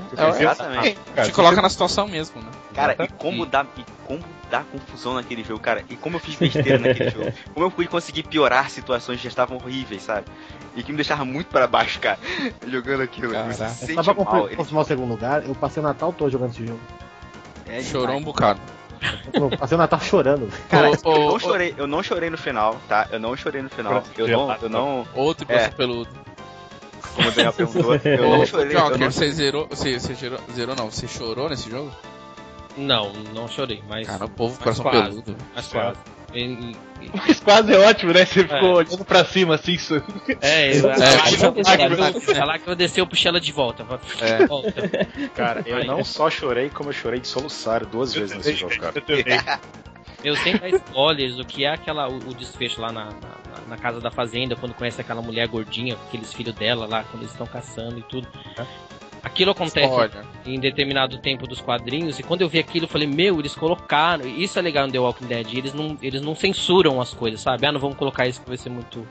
É muito forte. Tudo é muito impactante, então... Os quadrinhos, eles querem saber, não. É tapa na cara. Quadrinho é tapa na cara. Né? Isso é um exemplo que essa época, com a raiva da porra, eu demorei um pouquinho pra tomar atitude e aconteceu merda na fazenda. Aconteceu, na verdade, não aconteceu merda. Aconteceu o que eu não queria que acontecesse. Eu demorei um segundo. Exatamente. Porque ele quer que você tome a decisão ao mesmo tempo que o Lee toma. Você tem que pensar... Você tem o mesmo tempo que o Lee tem pra reagir. Você tem que decidir na pressão. É, a pressão, isso é muito bacana, cara. Eu acho que todo mundo deveria jogar esse jogo. Eu acho que é uma maneira, ele te ensina como se criar uma narrativa e como te fazer você se importar com alguma coisa dentro do jogo. Exatamente. É excelente. Muito difícil acontecer. Então, eu espero que a segunda temporada seja muito boa, por favor, meu Deus. Eu também, cara, não estraguem. Passar o Natal jogando, tá aqui, John. É, muita expectativa, hein. Tem uma outra série que vai vir pela mão deles também, né? Tem a Tales of Borderlands e tem o Wolf Among Us também. Tá rolando já. Tá rolando. É isso aí, tá bom. Era o Back to the Future também, né? Bom, anyway. Já foi. Back to the Future foi antes. Walking Dead, então, segundo lugar do nosso top 10. Justo. E o último, o primeiro, né? Com um ponto na frente. Joker colocou ele em primeiro. Fernando Farnock em terceiro. O Daniel colocou ele em sétimo. Caduque em primeiro. Eu não votei, o Felipe não votou, o João não votou, o Olé colocou em segundo e o Paulo colocou em terceiro. Como alguém pode não votar nesse jogo? Isso é só no jogando, ué. Só no jogando. Eu não votei porque eu não joguei, então... Ah, tá, então tá justificado. The Last of Us é o jogo dessa geração. Eu não joguei. Não pra mim. Acho injusto. Justo, não, né? Querem revogar? The Walking Dead é o primeiro. Recontagem? Exijo recontagem. Cara, eu achei que vocês iam colocar Journey em algum lugar. Ninguém botou Journey nessa porra. Eu não joguei, velho. Coloquei em 20º. Eu coloquei... Caralho. Missão honrosa, né? Então, missão honrosa. Então, eu vou deixar pra justificar aqui. Como a galera... O Léo não colocou em primeiro, o Paulo não colocou em primeiro. Eu vou pedir pro Joker começar justificando, porque foi ele e o Cadu que só colocaram em primeiro, né? E isso deu, né? Contabilizou bastante com a pontuação deles. Joker, diz aí um pouquinho por que o The Last of Us é o primeiro pra você nessa geração. Sem spoiler, eu quero jogar. Cara, eu acho que... Sem spoiler é difícil, viu? Conseguiu superar o Walking Dead e o Far Cry dessa forma? É isso que eu ia falar. Tudo que The Walking Dead tem de excelente, mas eu acho um jogo pequeno, The Last of Us ele coloca isso numa coisa muito grande. Como assim pequeno? É a mesma coisa que você pega... Eu acho simples, é um jogo de... Só tem 6, 5, não lembro mais. Só tem 5 episódios. 5 episódios e pronto. É um jogo que, se você quiser, só joga num dia. Não é como, tipo, um GTA V que você leva muitas horas jogando, ou como um Uncharted de 2 ou 3, enfim, que isso ela vai levar muito tempo jogando. Então eu acho que ele pegou tudo que tem de melhor em The Walking Dead e jogou nesse mundo expansivo, nesse jogo maior que você fica horas e horas jogando. E em todos os sentidos. O gráfico dele é excelente, é incrível, acho que insuperável. A sensação que ele te dá de um mundo pós-apocalíptico real, que você olha, realmente é uma coisa que podia acontecer. O inferno seria aquilo. Se tudo isso que o mundo reproduz de zumbi, de não sei o que, acontecesse de verdade, eu acho que o The Last of Us é o que está mais próximo do real. Fora esse envolvimento que ele te dá, de conhecer aquele cara lá, que eu já não lembro mais o nome, Joel. O Joel. Isso, o Joel lá, pelo que ele passa, Cuidado, aí tem spoiler, não. Sem dar spoiler o que acontece no começo do jogo pra justificar o que ele se torna depois. A menininha lá, a Ellie, como ele conhece, como ele se envolve, como durante o desenvolvimento do jogo, o relacionamento dos dois vão crescendo de um ponto que é como a Clementine, eu acho. Chega uma hora que você se importa demais com os dois. E... Pra mim é o melhor jogo do ano. Eu acho que é o melhor jogo do ano, porque melhor assim, tá na minha segunda lista por o seguinte. O da Naughty Dogs, o level design é outra coisa absurda. Tipo, você. Não é mundo aberto que você não pode ir em qualquer lugar, tem os caminhos específicos pra você ir.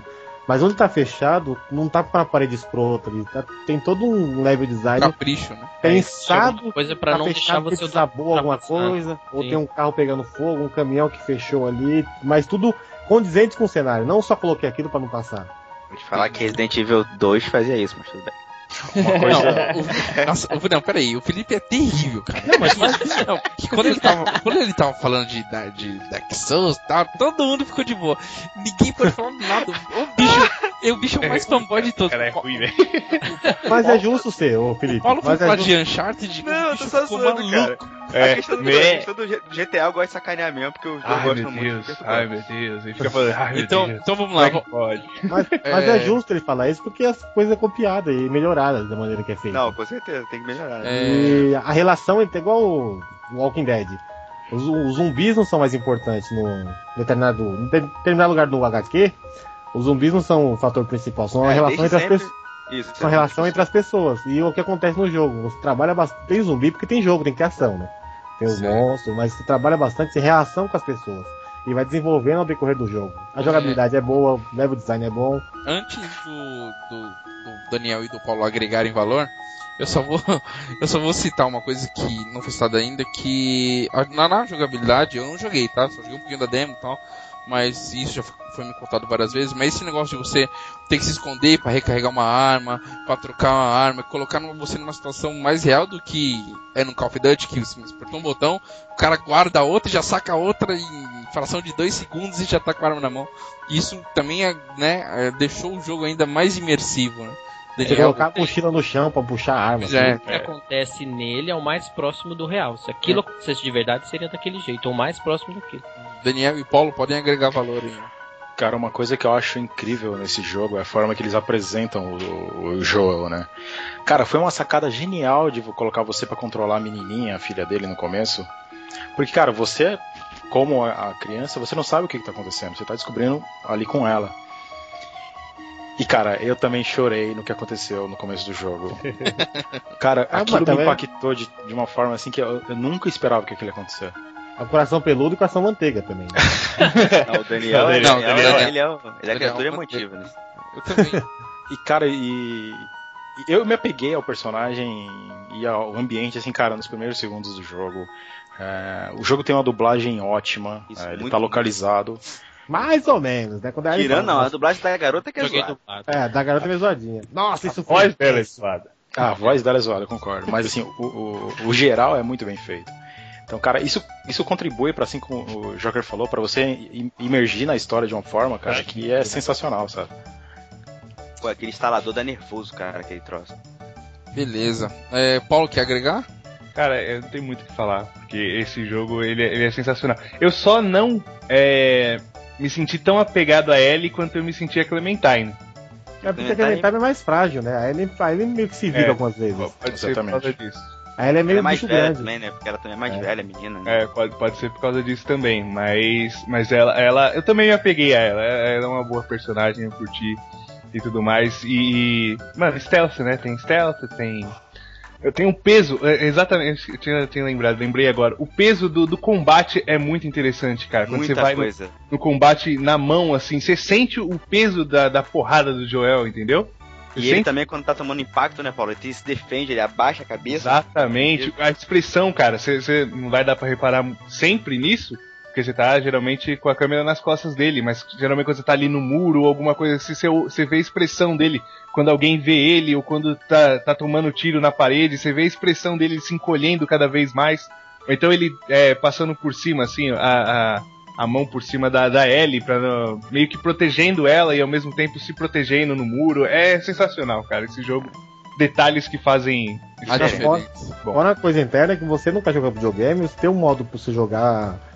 Você nunca pegou no controle na sua vida pra jogar, você foi uma pessoa leiga, ele tem um modo de... colocar no level design pra você jogar o mais fácil possível, como se fosse um filme interativo, saca? Eu digo assim, entendi. Se for tem um modo mais hard também, que quanto mais hard tiver, menos munição, menos recursos você vai ter, vai ficar hard. Jogar no hardcore, esse jogo tem que jogar no hardcore, né? É fim do mundo, cara. Fim do mundo, né? Para ter experiência... Tem que ser o capeta puxando o pé mesmo, né, cara? Menos recurso tem. Não é que quer dizer que os monstros ficam mais difíceis, mais espertos. É igual, mas você tem muito menos recurso. E você perde Rodrigo, a visão de você que você tem. Diga. É, tem como fazer uma menção rosa um jogo, não? Não, vamos ter, fica tranquilo. Pokémon pro Fernando. Então é isso aí. The Last of Us foi o nosso top da geração, com alguns concordando, outros não, né? Eu só queria citar o 11º, que todo mundo fica pedindo pra saber quem é o 11º. Né? É, foi o Battlefield 3, ficou em 11º lugar. Tá? Esse só sabe Battlefield se ele tivesse em qualquer oposição aí. Então. Peço segundo, não, brincadeira. Alguém quer fazer uma menção rosa que não foi citada aqui? Que, né, eu quero. Apesar que a gente vai falar dos 3 primeiros de cada lista, eu vou citar aqui os 3 primeiros de cada lista. Manda. Né, o Joker ficou Last of Us, Far Cry e Walking Dead. Acho que não precisa justificar muito, já foi citado no cast, né, durante o decorrer do cast. O Farnock foi Far Cry 3, God of War Ascension e The Last of Us. Ele não tá aqui pra justificar esse God of War Ascension, então perdeu. Daniel também, os 3 dele foi citado, foi GTA V, Far Cry 3 e Walking Dead. Cadu, que Last of Us, GTA V e Batman Arkham City. O meu é o mais um dos mais polêmicos. Metal Gear 4. Meu Deus, cara! Meu Deus! É muito fanboy. Não, não é fanboy, cara. Não é fanboy. É gostar muito de calça colar pro rabo. Então, gostar muito de Colan, né? Metal Gear Solid 4, Uncharted 2 e Heavy Rain. Foram meus 3 primeiros. Heavy Rain, meu Deus! Queria ver você falando, defendendo Heavy Rain. Vai lá, cara. 5 minutos, Rodrigo, vai. Querem mesmo ou não, né, cara? Eu quero, vai lá. Você tem até 5 minutos, valendo. Valendo! Cara, Heavy Rain fez, cara, eu ficar 3 dias pensando no jogo quando eu terminei. Por causa do roteiro. Há muito tempo eu tava desprendido de jogos com roteiro mais imersivo, que a história tava mais amarrada. Por mais que você fique chacoalhando o suquinho, ajeitando hora no relógio, mas tem muitos momentos que o jogo te prega peças que você... Foi aquilo que a gente citou no outro cast, que os meninos falaram agora, do Walking Dead, que você se põe na posição do cara, que é um pai, né? Muitos momentos você joga no lugar que é pai, e eu sou pai e tentei imaginar a mesma situação. Sabe? Tem um momento no jogo... Desculpa, vou ter que dar spoiler, gente, pra poder citar. Lamento. Todo mundo teve classe aqui, só você que não quer. Não, então, mas assim, há um momento que o pai é colocado num desafio. Ou ele entra aqui desafio, ou do lado tem uma porta escrito covarde. O próprio assassino fez isso. Se você vai pro lado difícil, com certeza ia ter alguma informação melhor pra você encontrar seu filho. Cara, eu tentei horas e não consegui passar. Então, esse é um lugar com eletricidade, tá? Você acaba tomando choque. Eu sei que eu fiz? Acabei indo na porta do covarde, né? Então, mas e você lá, um pai desesperado atrás do filho, o que você ia fazer? Modo Rambo, velho, tomar choque e sair correndo mesmo. Então, mas não era tão simples assim. Por isso que esse jogo me pregou esse tipo de peça. Claro, o Beyond também me mostrou um pouco disso, mas não teve o mesmo impacto. O Walking Dead talvez me mostre com mais ou com menos impacto. Mas o Heavy Rain por ter sido o primeiro, né? Ainda mais na situação de pai com filho, né? Eu tenho uma filha, mais ou menos na mesma idade do Shawn, que é um menino que é sequestrado. Então eu tentei entrar na imersão foda do jogo. Tentei entrar ao máximo.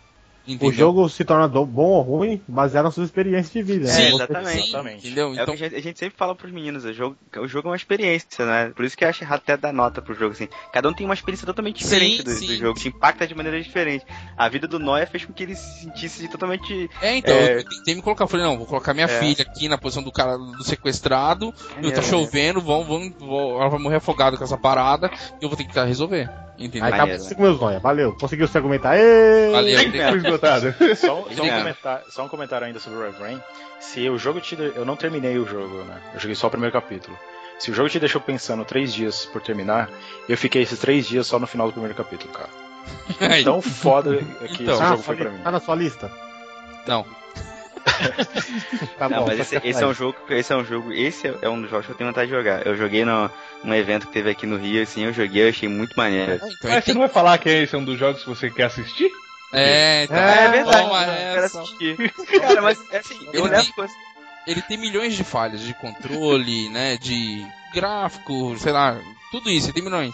Mas eu tento esquecer um pouco disso pra focar no roteiro, naquilo que o jogo tá querendo que eu execute lá no final, entendeu? Pelo que o Noé falou, pelo que o Noé tá falando, o jogo tem soluções diferentes pra você sair de uma mesma fase. Sim. Você já foca no que eu falei, se o jogo te dá opções diferentes, já me interessa. Se for sempre o mesmo desfecho, eu já fico meio bolado, não sinto nada. E copiou o Chrono Trigger com 200 finais. Os três primeiros do Felipe aqui eram Demon Souls, Dark Souls e Journey. E Journey, posso falar? Pode. Só de Journey, né? Não, melhor. Só de Journey. Demon Souls só é tudo melhor que Dark Souls também pegou. Cara, Journey é um jogo que eu achei frustrante. Eu me senti muito mal jogando aquele jogo. Porque provavelmente, um ali pra falar mal, provavelmente eu joguei esse jogo da maneira... Eu joguei com alguém que já tinha zerado o jogo. Minha experiência foi horrível. Eu me senti mal, me senti solitário, me senti frustrado. O jogo me fez sentir muito mal. Minha vontade era nunca mais manter mão naquele jogo. Só que aí, a minha esposa foi jogar. E aí eu entendi qual é a mágica do jogo.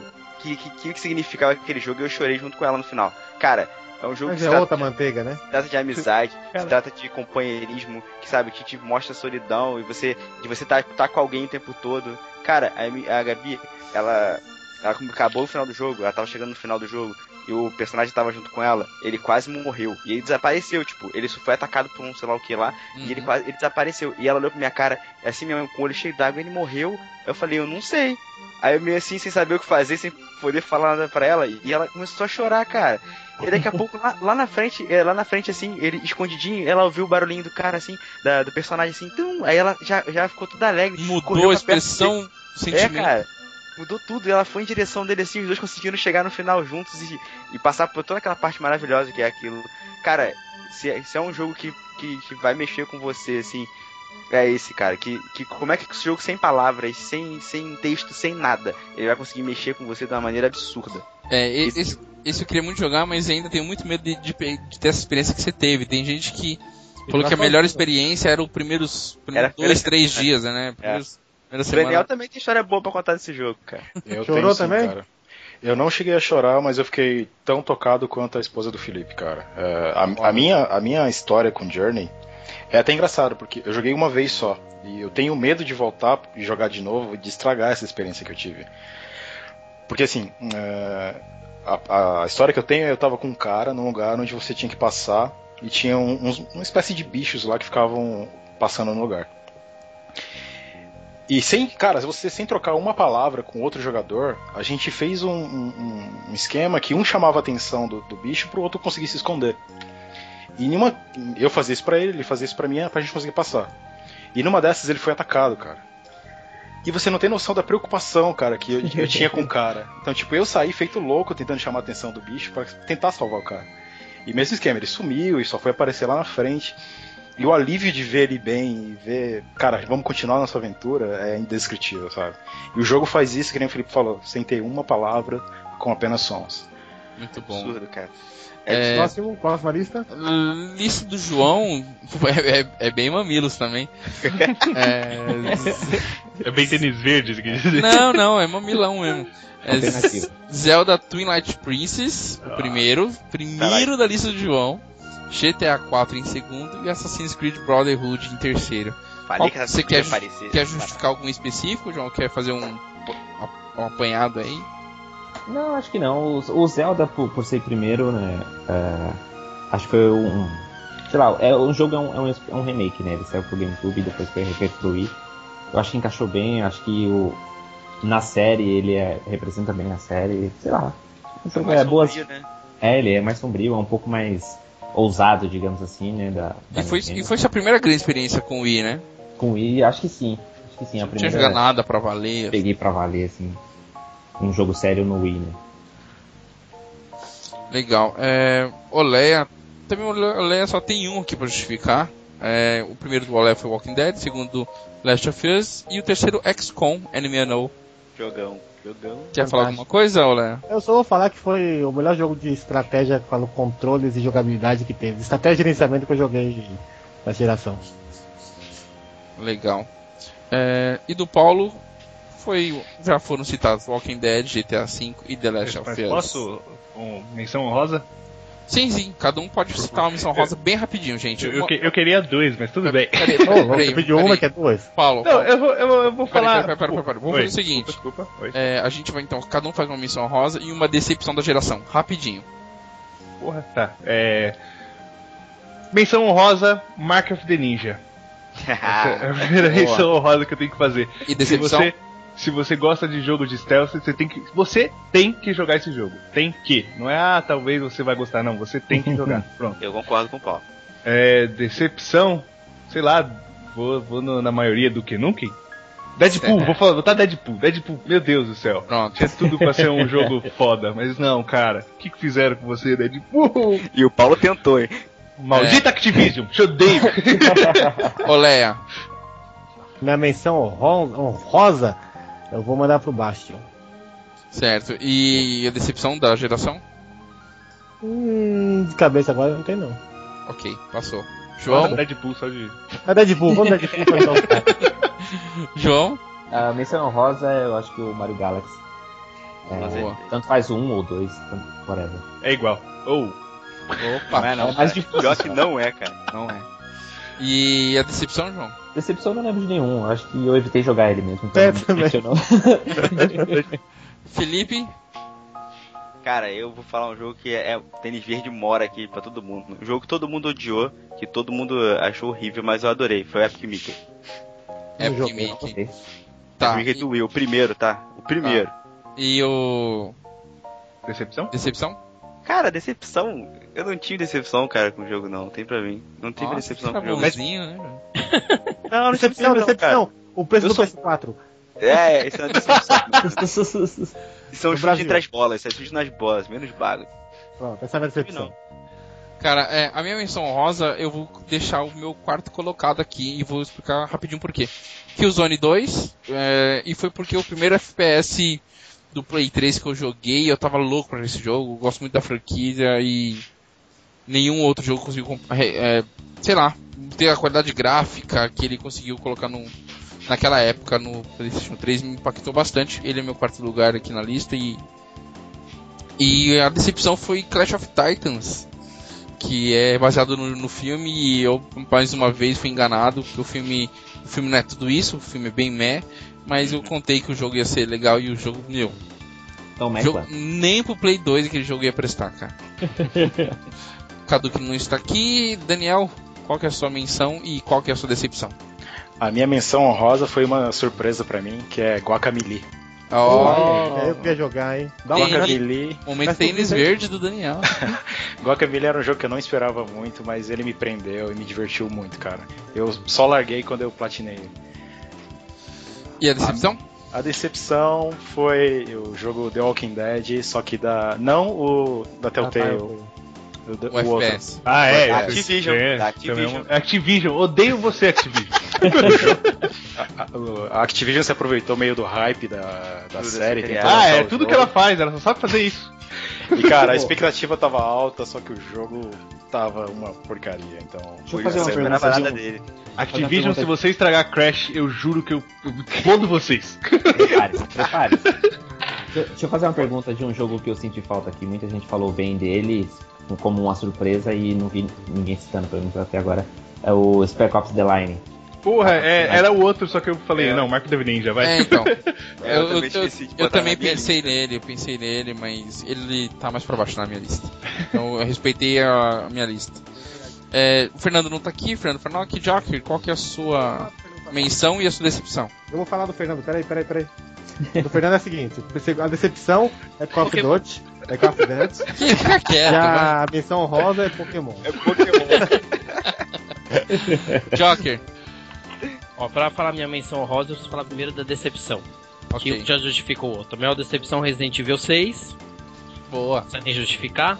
E menção honrosa, eu diria o Resident Evil Revelations, que eu acho que ele consertou e supriu aí o que o 6... Revelou, né? Aí ele revelou e ajudou tudo. Ele supriu o que o 6 não fez.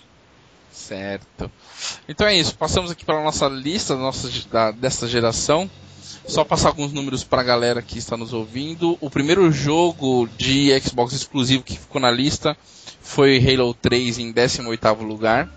E o primeiro jogo de Wii que ficou na lista foi Mario Galaxy em 16º. Tá? O último jogo da lista, dos 83 citados, foi Infamous, o primeiro, empatado com Injustice, Among Us, Sly Cooper não, e o... The Lord of Rings War in North. Todos lá nas últimas posições. The Lord of Rings? É. Esse é aquele que parece o... Como é que é o nome do jogo? O LoL, né? O League of Legends. Isso. Eu achei que ia ficar o Mortal Kombat 9 que eu voltei, ia ficar em nome, que é o último, mas ficou, né? Não, teve bastante coisa lá pra baixo. Teve Nino Kuni lá pra baixo, Dead Space, Beyond Two Souls, Zack Wick... Um monte de jogo meu. Zack Wick, Creed 2, Halo Reach, Call of Duty Ghosts. Então é isso. Então terminamos nosso podcast...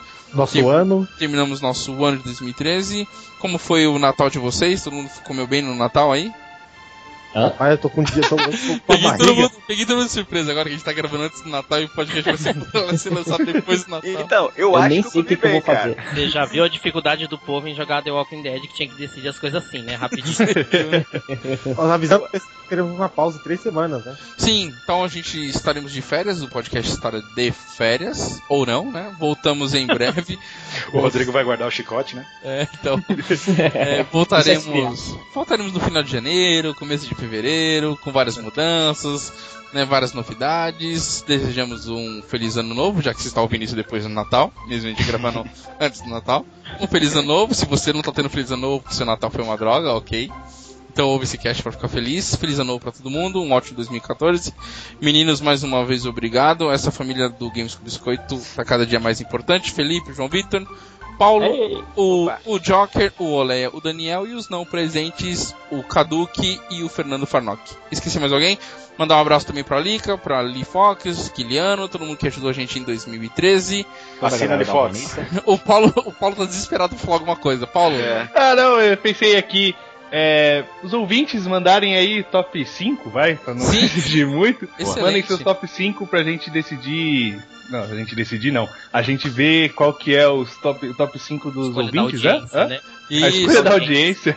Qual vai ser o melhor jogo da audiência? Vai ser excluído, tá? Se botar GTA 5 a gente vai excluir. Então, mandem pra nós, deixem no comentário o top 5 de vocês, que a gente, quando lá em 2014, quando a gente voltar, a gente vai ler, então, o top 5. Só um lembrete pros ouvintes, o top 5 da geração, não da PlayStation, tá? Como nossa lista aparece. Então. Da geração, exceto portáteis e PC. Você covardia ainda botou PC nem pra jogar. Pois é, esse PC seria jogo. Então é isso, gente. Muito obrigado, seus lindos. Uma beijunda e até mais. Feliz ano novo! Assina de fogo! Assina de fogo!